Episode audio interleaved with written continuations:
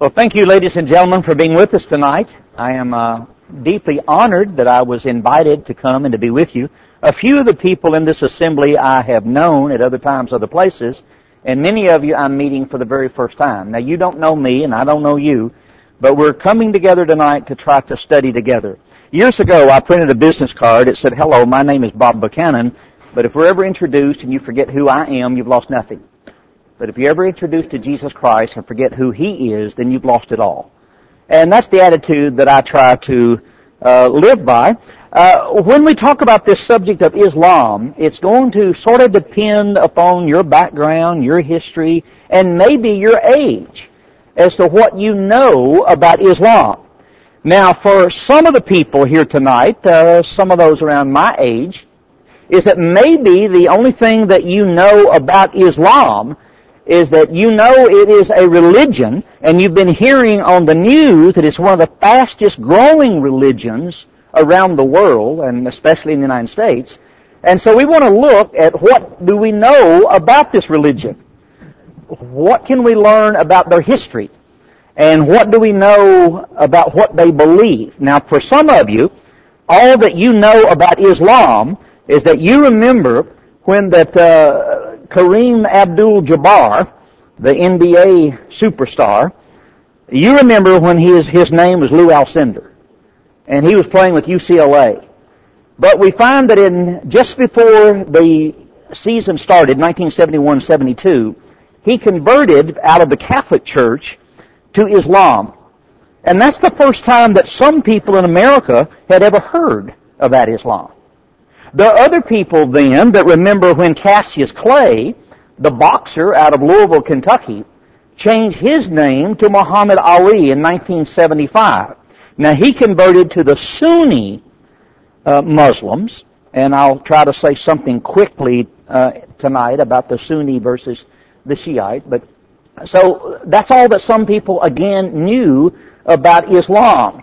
But sadly, there's some other people but remember that some bad things started happening. Back in 1983, there was the bombing of the United States Embassy in Beirut, Lebanon. 63 people were left dead. 120 people were injured. Other people then know in 1992, the Israeli embassy in Buenos Aires was attacked. Again, 29 dead. 242 that were injured. Some then know November 1997, the, the tourist that were killed in Luxor, Egypt. That uh, here were six armed Islamic terrorists, uh, leaving 62 dead, 26 that was injured. There are others then that know uh, about the United States Embassy in Kenya. Now I go in and out of Kenya from time to time trying to teach the Bible, and I was able to visit the memorial there. And it, they've got the names on the wall of all of those that were killed. 224 that were killed and over 4,000 that were injured. And so some of you also remember in Nigeria, just last year, there were 200 school children, young girls that were kidnapped. And they were given as prizes to some of the Muslims. Now one of the young girls was only eight years old, and when this man took her for his wife, uh, Sadly, she had to then later be taken to the hospital and she didn't survive. And so there's a lot of things in a lot of these countries that are happening. Some of you remember the USS Cole in the year 2000. 17 American sailors were killed in that bombing. On Christmas Eve in the year 2000 in the country of Indonesia, where I was just there just a few months ago, is that there were some uh, Islamic terrorists that attacked then several churches in eight cities, killing 18 people. Many of you then will certainly remember 9-11. And you remember what happened there, leaving 2,977 dead. And then there are many then that have been keeping up with the news from September then is that uh, we know then things like the Boston bombing, and we know about many things in several of the shopping malls and even in the last week as to what happened then uh, in Chattanooga. And so all of these things are on the news, and so we hear that word Islam or Islamic But what do we really know about this religion? Why does there seem to be so much violence that is connected with Islam? What does our future hold for us? What do some of our friends, some of our colleagues, some of our classmates coming into the United States from many countries, what do they believe? What do they think about Jesus? What do they think about the Bible? So how do we talk to them? Now the lecture for tonight and tomorrow night, and I wish I had 25 different lectures that I could do because there's so much material to cover. And uh, when we look at these lectures, we want to know as much as we can about this religion and what that they believe, what they're trying to do, what conversion is to them. Now let's begin with just some terminology because we've got to make sure that when I'm using a word and you're using a word, we've got to make sure that we're using the same definition. Now when we use the word Islam, is that that word is an Arabic word as the Quran, the holy book, is written in Arabic and some of the devoutest of the Muslims do not believe that the Quran should ever be translated into another language.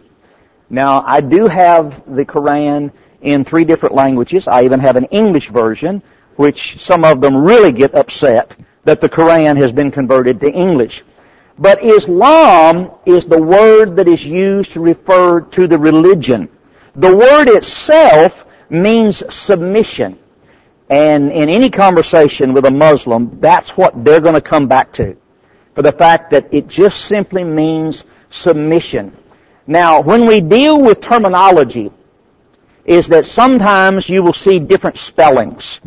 You will, the, you'll talk about Islam, you'll talk about the old wording of Mohammedism, and that word was formerly common in Western u- usage, but it was never used among the Muslims. But you'll still see some of the old books uh, that will still use that word. Now, Islam is the correct word. Muslims believe that the origin of Islam dates back to the creation of the world. Now, uh, I'm not going to spend a lot of time arguing about that. I just want to tell you what they believe on that. When we deal with the word Muslim, Muslim is a follower of Islam. It re- literally means to surrender or to submit. So, right up front, try to get those two terms in your mind. Islam is the religion. Muslim is the person. Muslim is the follower. So you need to get those in your mind in the very beginning here. I don't know why this doesn't want to move on to me. Now, Muhammad was the prophet and the founder of Islam. He was born around 570 AD and died 632 AD.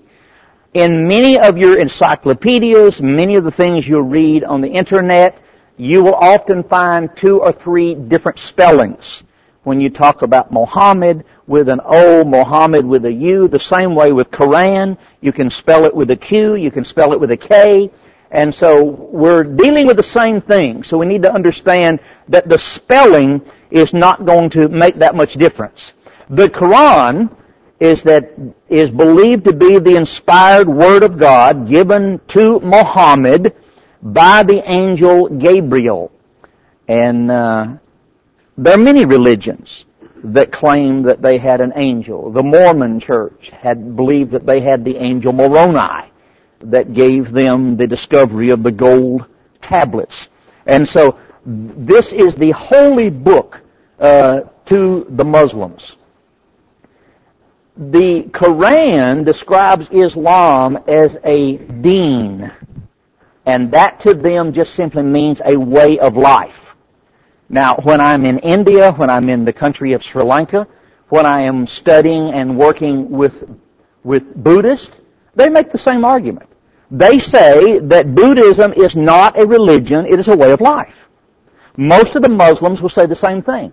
They will say that Islam is not a religion, it is a way of life.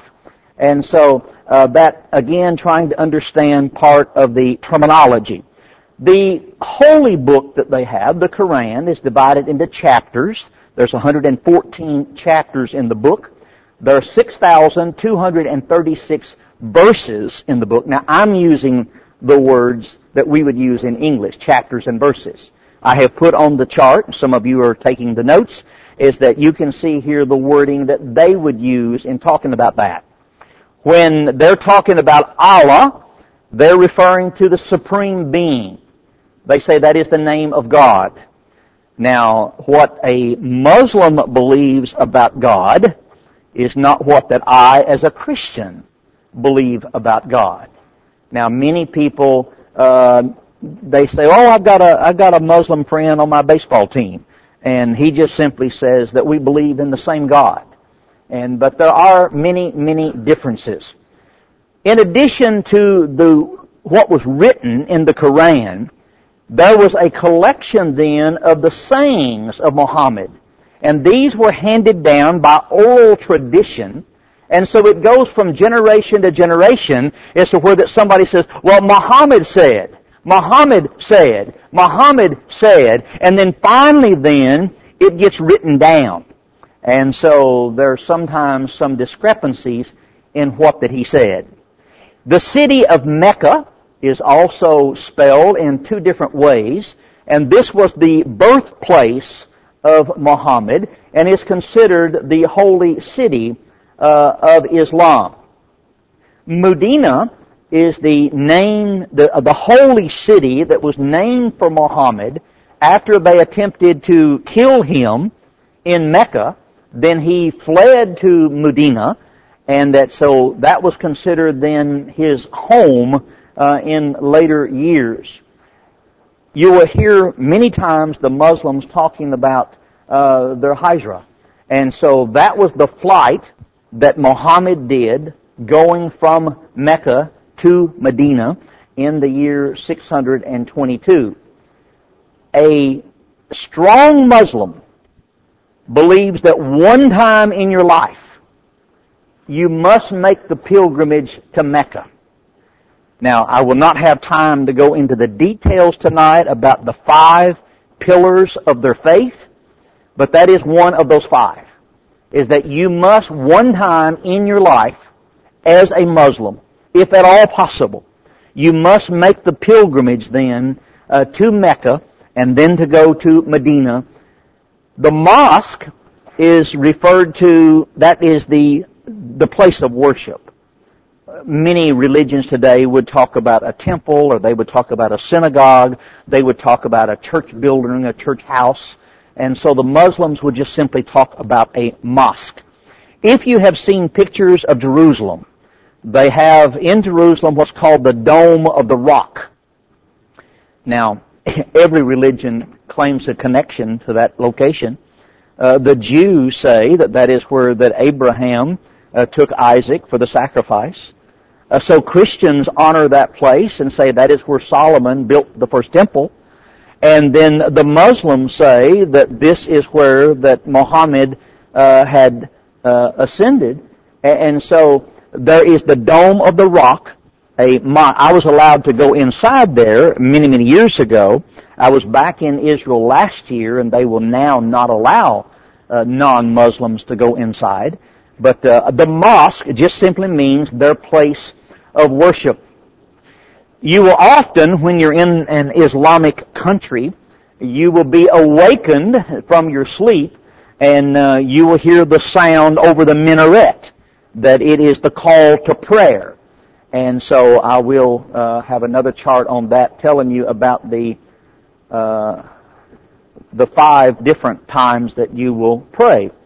And so when we are dealing with some of these things, uh, the Muslims have a daily prayer ritual. Again, that is one of their five pillars, is that they are instructed on the position that they take, and they are given uh, instructions then on uh, when to do it. And so the first one is shortly before sunrise. Now, one of my problems is that when I'm in India, is that you don't get a good night's sleep because you're going to have the Muslims that are going to be calling you for prayer when it's still dark, and then you're going to have the Hindu with all of their sounds and, and symbols, and then you're going to have the Buddhist, and then you're going to have the Roman Catholic Church, and I say, do I get no sleep? But you see, as I show on the chart here, is that five times every day they must pray. When I was in Israel, uh, my bus driver was a Muslim, and we had left Jerusalem going down to the south. We were going to go down to the Red Sea, and uh, it was time for the noon prayer. So he just pulls right off the side the, the road. He has his little rug, his prayer rug under his seat, and he brings out the prayer rug and he sits it out on the highway there and he says his noon prayer. And so here you pray once while it is still dark, shortly before sunrise. You pray once at noon. You pray then in the late afternoon. You pray just before the sun goes down. And then you pray just before you're ready to go to bed at night. Now, devout Muslims in Islamic countries they have strings hanging in the trees. Black strings and white strings. Now, in the dark, you can't tell the difference between a black string and a white string. And so you're supposed to say your first prayer while it's still dark enough that you could not distinguish the color. And so it is supposed to be then before the sun rise. The worshiper uses different postures. He begins in that of standing, and then he will bow, and then he will prostrate himself. Now, I have seen many Muslims when I was in Egypt. I talked to a couple of men, and their whole forehead was bruised. I mean, it stays that 365 days out of the year. And that is because when they're doing their prayers, and when they finally get down in the prostrate position, and they will hit their head so hard going into their prayer position that they keep that bruise on their head almost year round. Here is a copy of the prayer that should be said by a devout Muslim 17 times a day. And it begins by saying, all praise is due to Allah, the Lord of the worlds, the most gracious, the most merciful, and sovereign of the day of judgment. And so they do their, their, what I call their common prayers five times a day. And in those prayers, it is mainly just an adoration of Allah. And so, and then this prayer is done 17 times a day. They use this expression, peace be upon him. And that is that any time that you say the name of any of the prophets of Allah. And let me just interrupt myself for just a moment. If you are talking to a Muslim, he is going to tell you, we believe in Jesus. And they put Jesus in the same category with Moses, with Abraham, with Jesus, with Muhammad. And so they say all of these were God's prophets any time that you use a name of a prophet that is dead, as soon as you say the name, you say, peace be upon him. And so if you're in a conversation and, and if, if you were to say, well, I was reading last night about Muhammad, they will immediately say, peace be upon him. If you were to say something about Moses, peace be upon him. And so it is an expression that is used to show respect. Ramadan is the ninth and the most sacred month of the Islamic year. They believe that that was the month that the angel gave the Quran to Muhammad, and for that whole month, it is considered to be a month of fasting. Now I'll tell you what, I have been in several Islamic countries during Ramadan. It's not easy. During that whole month, when that you start to be able to distinguish the black thread from the white thread in the tree. For the whole day, you cannot eat, you cannot drink, a married man cannot have sex, there could be no cigarettes, And so can you imagine somebody in Egypt when it's 120 degrees working out there by the pyramids and he's not allowed to eat or to drink anything until it gets dark. And you do that for 30 days. And so, uh, now at nighttime, it's a party. As soon as it gets dark, uh, you eat and you party all night long. Well, if you're working during the day, not eating and drinking, and now partying all night, 30 days of this is going to make you quite weak. And before you know it, you start getting irritable. And before you know it, there starts being a lot of fussing and fighting. Shiites is the Muslim sect that insists that Muhammad's son-in-law was to be the rightful successor. Now when Muhammad died, it reminds me quite a bit, going back to the Old Testament, to look at the death of Solomon. At the death of Solomon, who's going to be the king? And you remember the argument there. And we wound up with two kingdoms, the north and the south. And we wound up with two kings, Rehoboam and Jeroboam. The same thing happened in Islam. When Muhammad died, now who is going to be the successor? And so those in the sect that is called the Shiites, that they insist that the son-in-law was to be the rightful successor. Now, the Sunnis, which is the largest sect, they said that any and all of Muhammad's ancestry should be the successors. Now, when we deal with the history, what brought all of this on? The Arabs believed in the unity of God, but they also claimed that God had entrusted his duties to various gods and goddesses and idols. And because of that purpose, there were more than 360 idols. And as we study history, this bothered Muhammad. They considered angels to be the daughters of God. And so what many of you here tonight might believe the Bible teaches about angels would be completely different than what the Muslims uh, would believe. They were ignorant of social values. They were nomadic people who were dependent on cattle for their living. There was no government and no law. All power existed with the rich. And you might say, well, uh, that sounds like modern America. Is that, uh, but uh, that is part of the history that brought all of this on. The society was quite brutal. Tribes fought with each other over trivial matters for many centuries. And a slight argument over horses or over water could lead then to the slaughtering of thousands of innocent people. It was the birth of Muhammad which brought a revolution to the entire fate of the nomadic Arabs. And so when we deal with his history, is that when we deal with his birth here, and uh,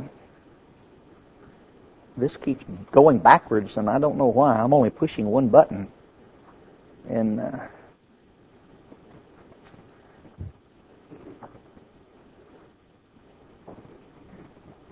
Okay. It seems to be getting stuck.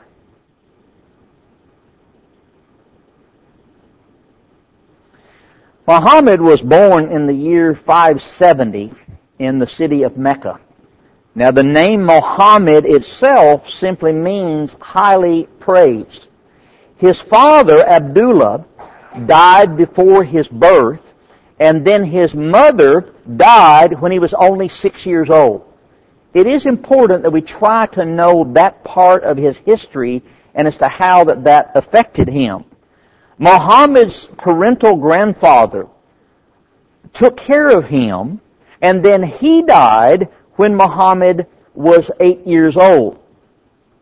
The Quran states this, it says that God the Almighty reminds Muhammad of his blessing. Now remember, the death of his mother, the death of his father, the death of his grandfather. And the Quran says, did God not find you an orphan and give you shelter and give you care? And he found you water, wandering and he gave you guidance and he found you in need and he made you independent. At the age of 12, Muhammad started working as a trader. Soon, he became very popular. Soon he became famous because of his loyalty and because his, of his reliability. Now when he was 25 years old, he was propositioned by a merchant widow who was 40 years old.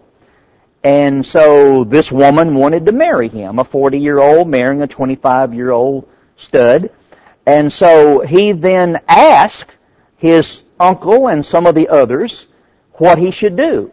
And after uh, conversing with some of those people that he trusted, he agreed then that he would uh, marry her. He disliked the worshiping of idols, and so he spent much of his time out on a mountain praying to God. Now, according to their history, in the year 610, when he was 40 years old, when he was meditating out on the mountain, this is when the angel appeared to him and revealed to him the message of God.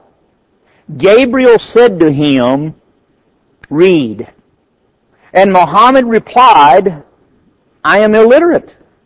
Muhammad said, I cannot read. Gabriel embraced and released him. And then the first five verses, according to their history, the angel revealed to him the first five verses of the Quran. As Muhammad then started teaching, as he started proclaiming the concept of believing in one God, the people started turning against him. Because, as I said, they were practicing all of the idols and many other things. The people who once called him trustworthy, who once called him honest, are now boycotting him, and there is now a plot to kill him. So after the death of his wife, and then after the death of his uncle, the people of Mecca plotted to kill him on various occasions. And he sought refuge then in the city of Medina. now during the next several years, there was a series of battles. And so there was uh, all kinds of controversies. And so there was finally a truce that was signed. But this truce was broken in 629 AD by the non-Muslims of Mecca. Muhammad then moved towards Mecca with 10,000 men. 10,000 would be a good sized army. You think you could win the battle. And Muslims are very proud to tell you that Muhammad won the battle without there being one single bloodshed. And so this again elevates Muhammad to a new position.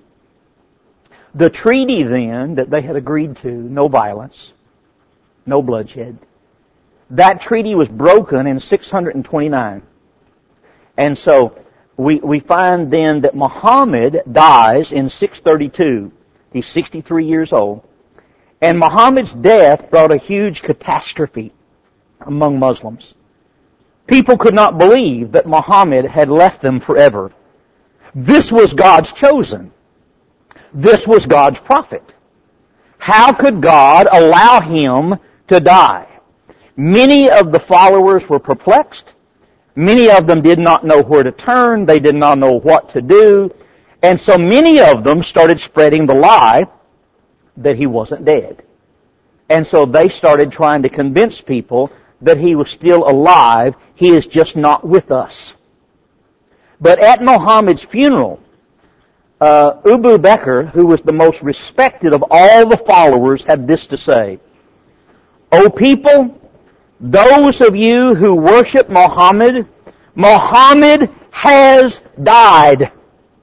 And those of you who worship God, God is still living.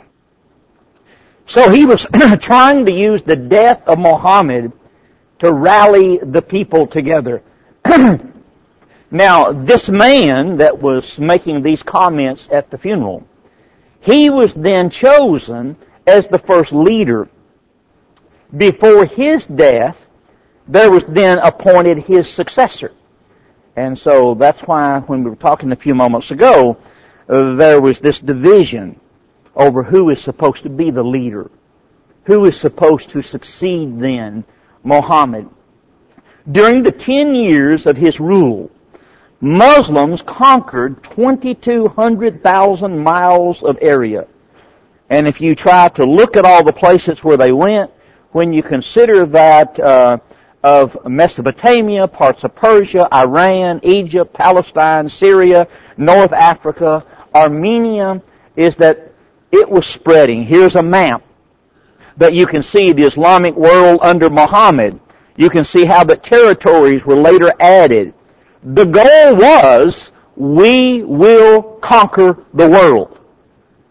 Now, that's not new. I mean, if we talk about the Babylonian Empire, the Assyrian Empire, the Greek Empire, the Roman Empire, uh, almost every empire uh, said, we're going to spread. We're going to take over other countries. And so this was the spread of Islam. Now, it's impossible for me to buy a plane ticket and get on an airplane and fly uh, to Mecca. Non-Muslims are not allowed to enter that city. And so when we look at some of the places around the world, and of course today when we look at Iran, Iraq, Afghanistan, when we look at some of these locations, is that we can see the influence of Islam. Now, I was just recently in Indonesia. Uh, I was also in Malaysia. Those are Muslim countries. I have traveled to some countries. They have spit in my face. Uh, in Egypt, one man told me that his family celebrates 9-11. He said he wished that every American could be killed.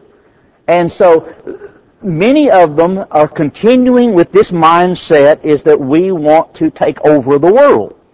That's what the Islamic symbol is today when you look at that of the crescent moon. And so it is representing the growth of the Islamic faith from small to great. By the 10th century, Islam dominated the half of the world known at that time. So where do we differ? When we look at their religion, when we compare that to Judaism, when we compare that to Christianity, when we compare that to any of the other isms, uh, where do we differ? Is that how does the Bible and the Quran differ? What was different in the teachings of Jesus and the teachings of Muhammad? I would simply ask that all students here tonight, young or old, is that just try to study the subject with an open mind and try to obey God's final prophet. What are the identification marks in prophecy? Is the Savior prophet identified? Did God prophesy Muhammad to be another prophet? Was Jesus Christ the final prophet from God? These are questions that have to be dealt with. Now, I don't have time in just two nights that I'm with you to deal with the resurrection of Jesus. Muslims say Jesus did not resurrect because Jesus did not die. They said that Jesus simply got hot on the cross, the sun was bright, and he fainted. And so then they took him off the cross and put him into the cave. The cave was cool, and so after he rested in a cool cave for a while, then he regained consciousness and he was able to walk out. And so they deny that of the resurrection. And so we have to look at some of the things that they believe and compare that then to what we believe. Now, we also then, when we talk about Jesus, when we talk about Muhammad, we have to look at some of the identification marks of prophecy. I believe that the first verse of prophecy about Jesus was in Genesis chapter 3 and in verse 15. It says that the seed of woman would defeat Christ. Verse 15 says, I will put enmity between thee and the woman, and between thy seed and her seed. It shall bruise thy head, and thou shalt bruise his heel. Here's where we really start getting into a big difference.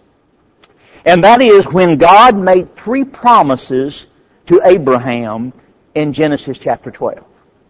Now I'm hoping that many of you here tonight know that story. I don't have time to read all the verses and don't have time to go into a lengthy discussion. Now you remember that God told Abraham, I'm going to give you land. He says, I'm going to build of you a great big nation. And he says, and through you and through your genealogy is that there is going to come what we call the seed promise. I believe that is Jesus. Now, when we look at the Bible story, is that you remember that his sweet wife became impatient. She said, I'm too old to make babies. You're too old, Abraham, to fertilize the egg if I had one. You can't make babies. But then she later then decided, well, Abraham can do it, but I can't do it. So he said, look, I have a slave girl. You take Hagar, and you have a child by her. You remember that story, don't you? And the son was born, Ishmael. Now, was that God's plan? Now see, God's plan was the promised child was to come from Abraham and Sarah. But you see, the Muslims trace their history through Ishmael. Now, if we tried to start in Old Testament history and go Adam, Seth, Enos, Cainan, Mahalalel, Jared, Enoch, Methuselah, Lamech, Noah, that brings us to ten generations. And then with Noah's sons, you go Shem, Arphaxad, and you come to Abraham. That's now the 20th generation. Now, with Abraham, the promised child was Isaac. And through Isaac, we trace the genealogy to come to King David. And then through that genealogy to King David, we're going to come to the young virgin girl named Mary, and she's going to give birth to Jesus. The Muslims say, no, no, that was the second child. The first child from Hagar, the first child Ishmael, and they trace through Ishmael, they trace the genealogy to Kedar. And they say through Kedar then is where that Muhammad was born and that was the promised son. That was the firstborn. Now, when we look at the promise, God made these three promises in Genesis chapter 12. But you see, the human plan was Ishmael. The divine plan was Isaac. And so there's a contrast here as to who was the promised child. The Quran says this about Ishmael. He raised the foundations of God's house. He purified God's house of devotion and prayer. He was one of the patriarchs. He was exalted with Elisha, Jonah, and Lot. He was a messenger and a prophet. Now those are chapters and verses out of the Quran as to what they are saying about Ishmael. Now what does the Bible say about Ishmael? The Bible says, the angel of the Lord also said to Hagar, you are now with child, and you will have a son. You shall name him Ishmael, for the Lord has heard of your misery. He will be a wild donkey of a man. His hand will be against everyone, and everyone's hand against him, and he will live in hostility toward all of his brothers. That's in Genesis chapter 16. Now in Deuteronomy, the 18th chapter, God said that he would raise up a prophet like Moses. Muslims say that was a prediction about Muhammad. You see, they accept that Moses was a prophet, and so they say that God had predicted that he would raise up then a prophet like Moses. You remember also when Jesus was getting ready to go away, when he was leaving the earth to ascend back into heaven, he said, I will not leave you comfortless. I will send somebody. Now, as a Christian, we believe that somebody was the Holy Spirit. Muslims say that that somebody that Jesus promised to send after he went back to heaven, they say that was Muhammad. And so they will often quote to you Deuteronomy, the 18th chapter, to try to argue that that was God's prophecy and God's promise about Muhammad. In Isaiah chapter 7 and verse 14, it said that whoever this was Jesus was talking about, or the, that God was talking about, that he would be born of a virgin. A familiar verse to many of you here tonight. And Matthew chapter 1 show that it happened just exactly the way that God said that it would happen. The birth of Jesus Christ was on this wise.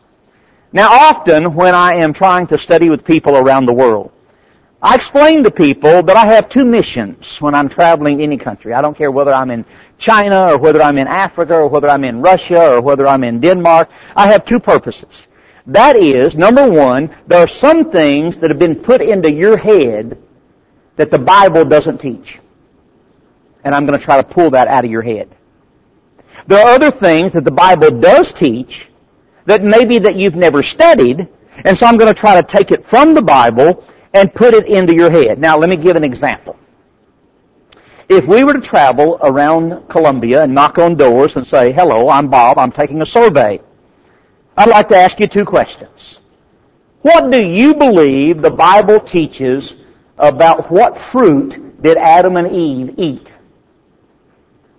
What answer do you think most people are going to give? And most people are going to say an apple.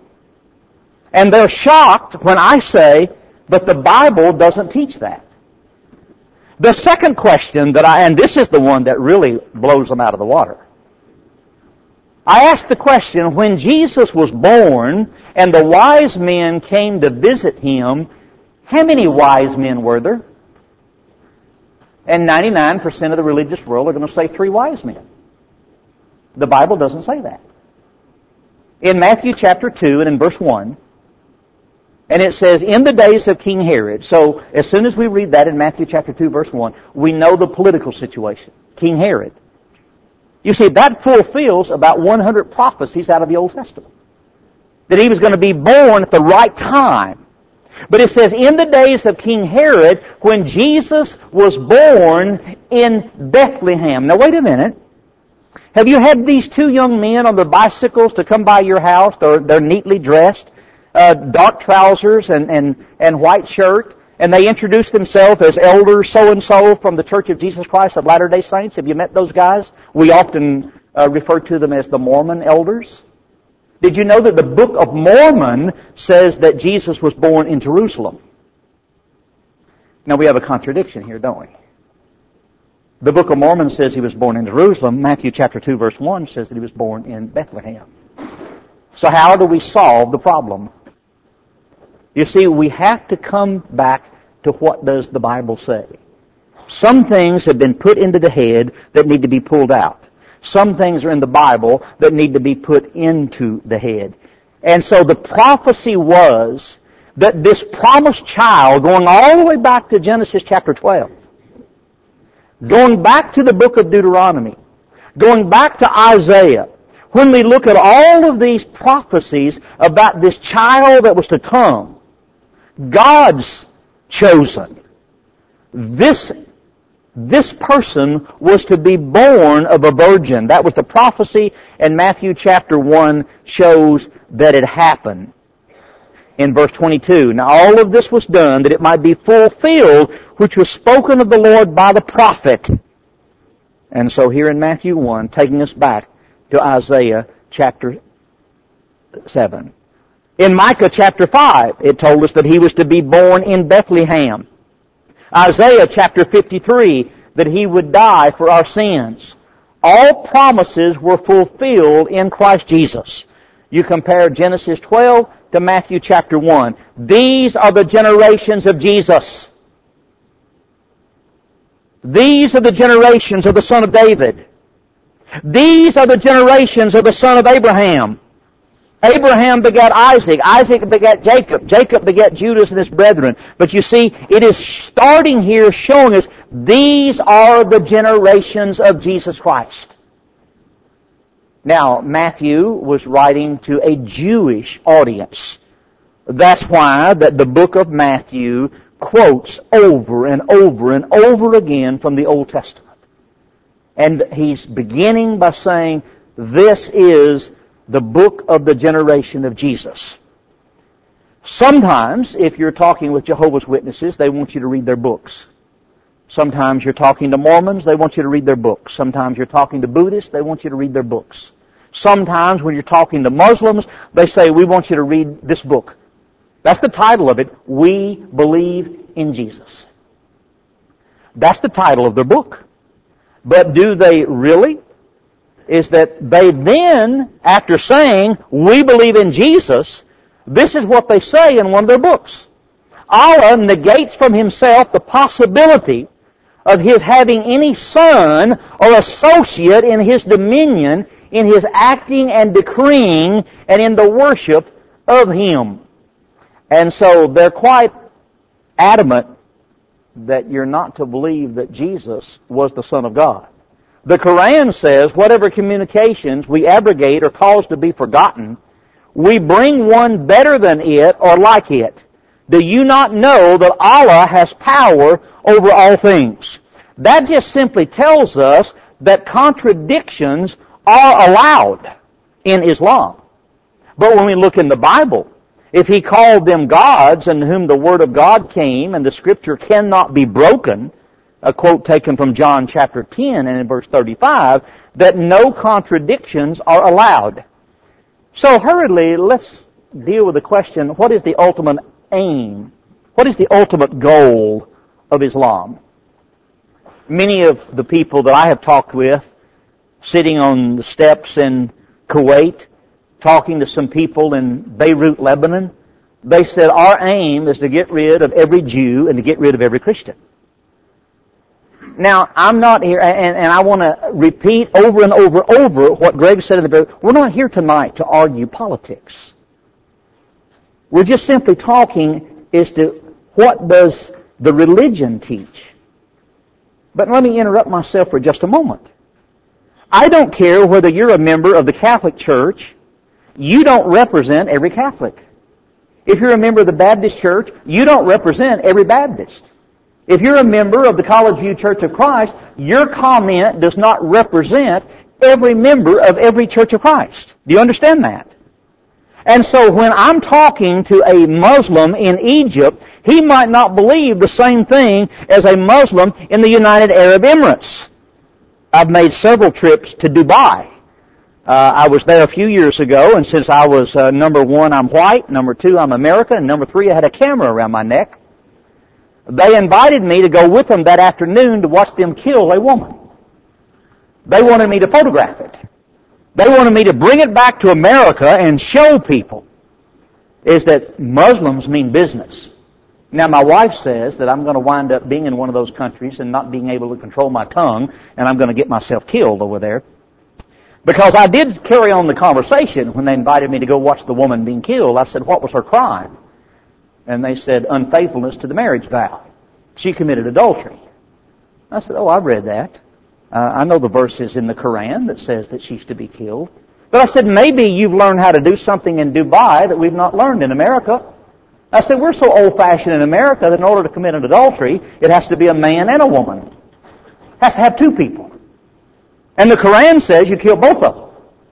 Why did you invite me to go watch you kill a woman? They'd already dug the pit. I mean, they have this big hole and they drop her down in there and that just from the shoulders up she's exposed and then everybody gathers around and they grab their rocks and they start t- stoning her. I said, why did you invite me to go watch the woman being stoned but you didn't say anything about the man? If you're going to try to quote to me the Quran, then why don't you practice everything that the Quran says. But you see, their attitude is, is that we can change things as we want to change things as it works best for us. Now I was in the country of Kuwait, and uh, I went to eat, of all places, I went to, to get me a hamburger at the Hard Rock Cafe.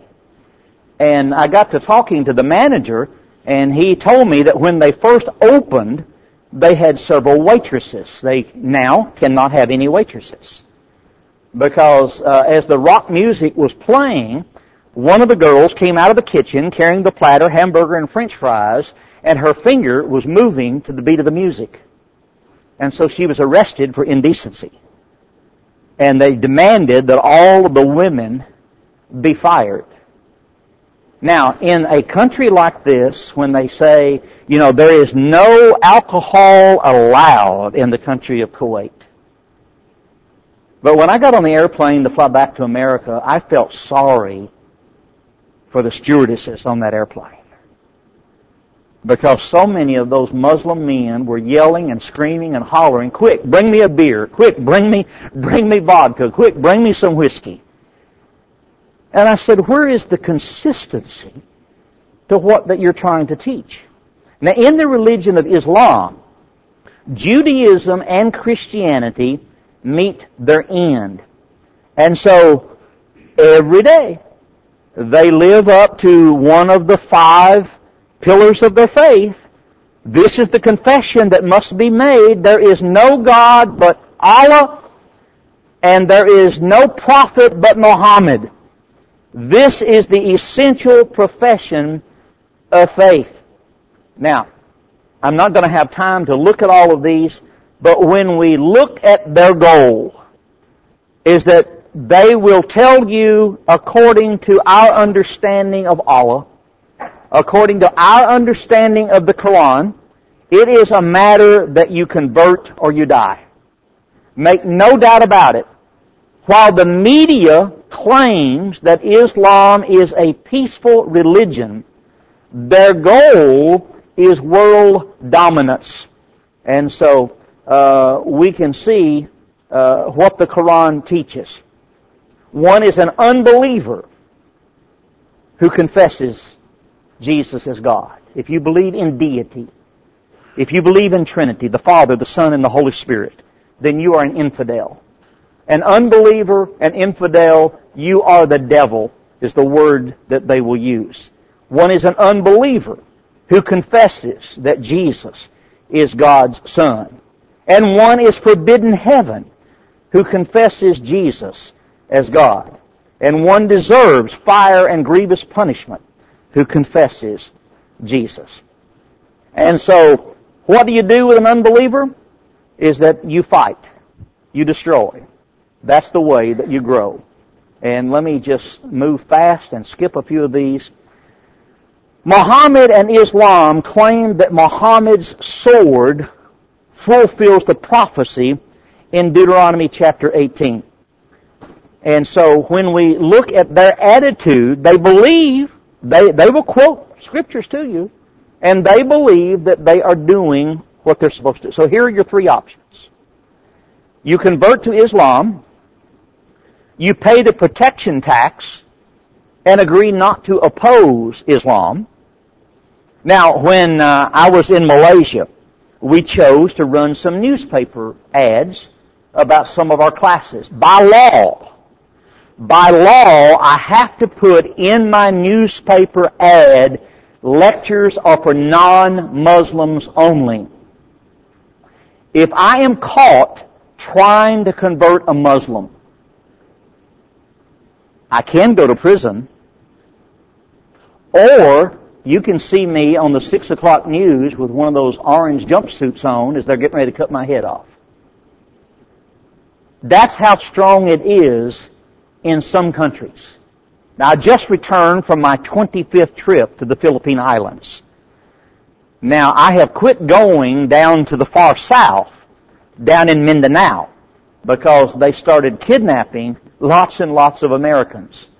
There is a uh, Islamic rebel group that is trying to take one island and break away from the Philippine government and they're wanting that to become an Islamic country. And they're wanting to finance that by kidnapping Americans and then demanding a couple of million dollars ransom. And so I have quit going into that area for that very reason. Because they simply say, you are not allowed to teach, you are not allowed to convert. My good friend in Malaysia, uh, he was born and reared there. He was working at the hospital. He got a grant to come to the United States for two years uh, to get trained, to go back to work at the hospital. He was converted to Jesus Christ while he was in the United States. When he went back to Malaysia, he was very excited as a Christian. He was going to try to convert all of his family, all of his neighbors.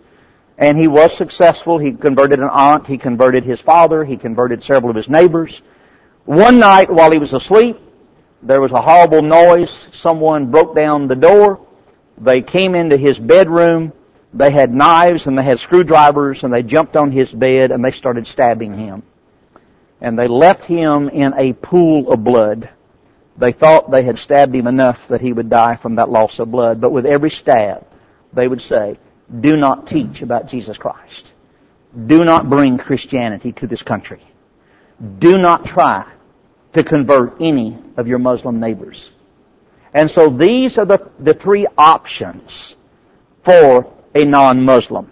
Now, let me fast forward down here to the bottom. Here's what I want you to consider. Now, which one do I hit? I don't know this computer. So anyway, I'll let you look at it that way. Christianity began and spread through evangelism. Islam began and spread through violence. Quite a difference. Salvation is promised to those who obey the gospel. Islam guarantees paradise to martyrs who fight for their cause. Now, if a soldier dies uh, trying to fight for Islam, then he is promised then the virgins in the next life. And we'll have something to say about that tomorrow night. Christianity is a religion of the grace of God. Islam is religion of works to Allah. And so what am I recommending? My final two charts. Our pulpits must educate and must edify members regarding this religion. Jesus said, I am the way, I am the truth, I am the life, and no one comes to the Father except through me. Whether talking to an atheist, talking to a, a Muslim, talking to a Buddhist, talking to a Hindu, we must show them love. We must talk to them about grace. There are people that are taking wrong positions in many different areas. There are some that are Muslim that are taking wrong positions. There are some that are Christians that are taking wrong positions about Muslims. Now what would I like to do to the Muslims? I'd like to convert them all to Jesus Christ. You know, my, my mission is not, hey, let's all get together tonight and go out and kill them all. No, that's not Christianity. And so we've got to try to make sure that we have the right understanding so that we can talk to the people. Now, one of the lessons that I sometimes do, what does the Quran say about Jesus? You say, even if they would follow the Quran, we would have peace, we would have respect, and they would know who Jesus is. Well, I'm going to stop here. I've gone longer and further than I wanted to. This uh, machine slowed me down just a little bit, but uh, uh, we're going to take a break now.